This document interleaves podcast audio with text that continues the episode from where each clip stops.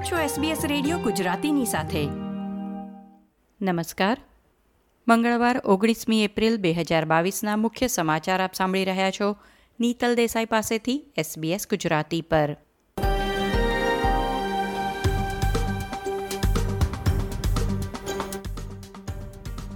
આજના મુખ્ય સમાચાર.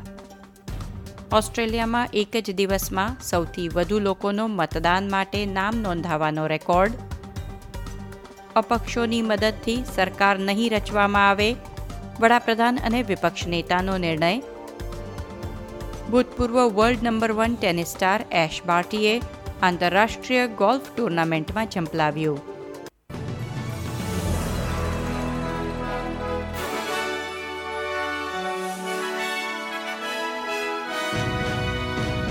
પ્રસ્તુત છે સમાચાર વિગતવાર. ઓસ્ટ્રેલિયાના ઇતિહાસમાં એક જ દિવસમાં સૌથી વધુ લોકોએ મતદાન માટે નામ નોંધાવવાનો રેકોર્ડ સોમવાર અઢાર એપ્રિલે નોંધાયો છે. સોમવારના એક દિવસમાં બે લાખ ચૌદ હજાર લોકોએ ઓસ્ટ્રેલિયાના ચૂંટણી પંચમાં નામ નોંધાવ્યું હતું. નોંધણીના અંતિમ આંકડા હજુ જાહેર થવાના બાકી છે, પરંતુ આ અઠવાડિયે સાત લાખથી વધુ અરજીઓ કરવામાં આવી હતી. અરજીના ભરાવાને પહોંચી વળવા લગભગ એક હજાર ચૂંટણી કર્મચારીઓએ ઈસ્ટરની રજામાં કામ કર્યું હતું. દસ એપ્રિલના રોજ ચૂંટણી જાહેર થઈ ત્યારથી મતદાન માટે નોંધણી કરાવનાર મોટાભાગના લોકો અઢારથી ચોવીસ વર્ષની વયના યુવાન ઓસ્ટ્રેલિયન હતા. ચૂંટણી પંચનો અંદાજ છે કે મે મહિનાની ફેડરલ ચૂંટણીમાં સત્તર પોઈન્ટ બે મિલિયન ઓસ્ટ્રેલિયનો મતદાન કરશે. વડાપ્રધાન અને વિપક્ષ નેતા આજે મંગળવારે ફરી એકવાર સીમાંત બેઠકોમાં પ્રચાર કરી રહ્યા છે. વડાપ્રધાન સ્કોટ મોરિસને પશ્ચિમ ઓસ્ટ્રેલિયાની મુલાકાત દરમિયાન બે નવા હાઇડ્રોજન હબની સ્થાપનાની જાહેરાત કરી. એકસો ચાળીસ મિલિયન ડોલરના સરકારી રોકાણ સાથે પિલબરા અને પર્થમાં બે નવા હાઇડ્રોજન હબ સ્થાપવાની યોજના રજૂ કરી છે.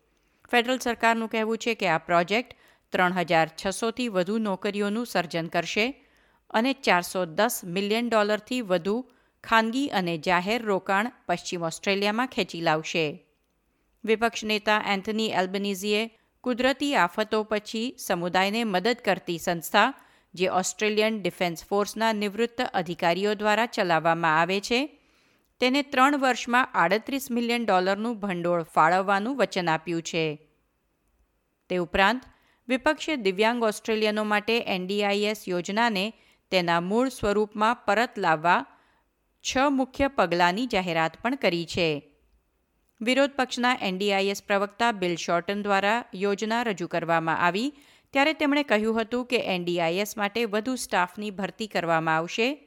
યોગ્ય કુશળતા ધરાવતા કર્મચારીઓની નિમણૂક દ્વારા લેબર સરકાર યોજનામાંથી ભ્રષ્ટાચાર દૂર કરવાના તમામ પ્રયાસો હાથ ધરશે. ઊર્જા પ્રધાન એંગસ ટેલરે નિવેદન આપ્યું છે કે લેબર સરકારની નીતિ પ્રમાણે ઇલેક્ટ્રિસિટીના ભાવમાં વધારો થશે, પરંતુ વિપક્ષે તેને નકારતા કહ્યું કે પ્રધાન કઈ માહિતીને આધારે આ નિષ્કર્ષ પર પહોંચ્યા છે તે પણ તેમણે જાહેર કરવું જોઈએ.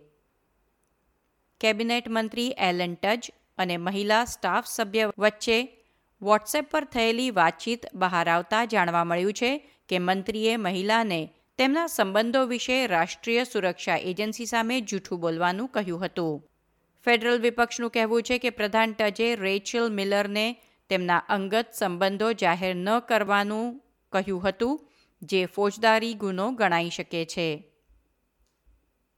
ફેડરલ ચૂંટણીને પાંચ અઠવાડિયા બાકી છે, ત્યારે તેનું પરિણામ ત્રિશંકુ સંસદમાં પરિણમી શકે છે એવી અટકળો વધી રહી છે. લેબર અને લિબરલ બંને બહુમતી સરકાર બનાવવા માટે જરૂરી પ્રાથમિક મત મેળવવા માટે સંઘર્ષ કરી રહ્યા છે.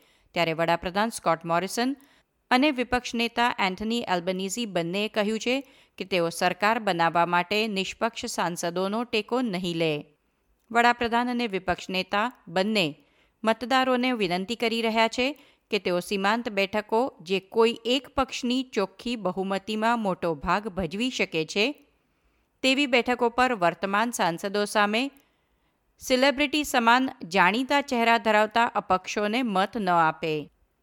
ખેલ સમાચારોમાં ઓસ્ટ્રેલિયાના ભૂતપૂર્વ વન ડે વિકેટકીપર રાયન કેમ્બલને હૃદયરોગનો હુમલો આવ્યો છે અને તેઓ યુકેની હોસ્પિટલમાં આઈસીયુમાં સારવાર હેઠળ છે.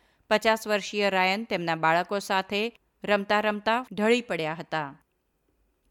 ઓસ્ટ્રેલિયાના ક્રિકેટર મિચેલ માર્શને ભારતમાં કોવિડ નાઇન્ટીન નિદાન થતાં હોસ્પિટલમાં દાખલ કરવામાં આવ્યા છે. માર્શ હાલમાં ભારતમાં ઇન્ડિયન પ્રીમિયર લીગ ટુર્નામેન્ટમાં દિલ્હી કેપિટલ્સ ટીમ તરફથી રમી રહ્યા છે. ટીમે પોતાના નિવેદનમાં જણાવ્યું હતું કે સપોર્ટ સ્ટાફ સહિતના કેટલાક સભ્યોનો કોરોના વાયરસ ટેસ્ટ પોઝિટિવ આવ્યો છે.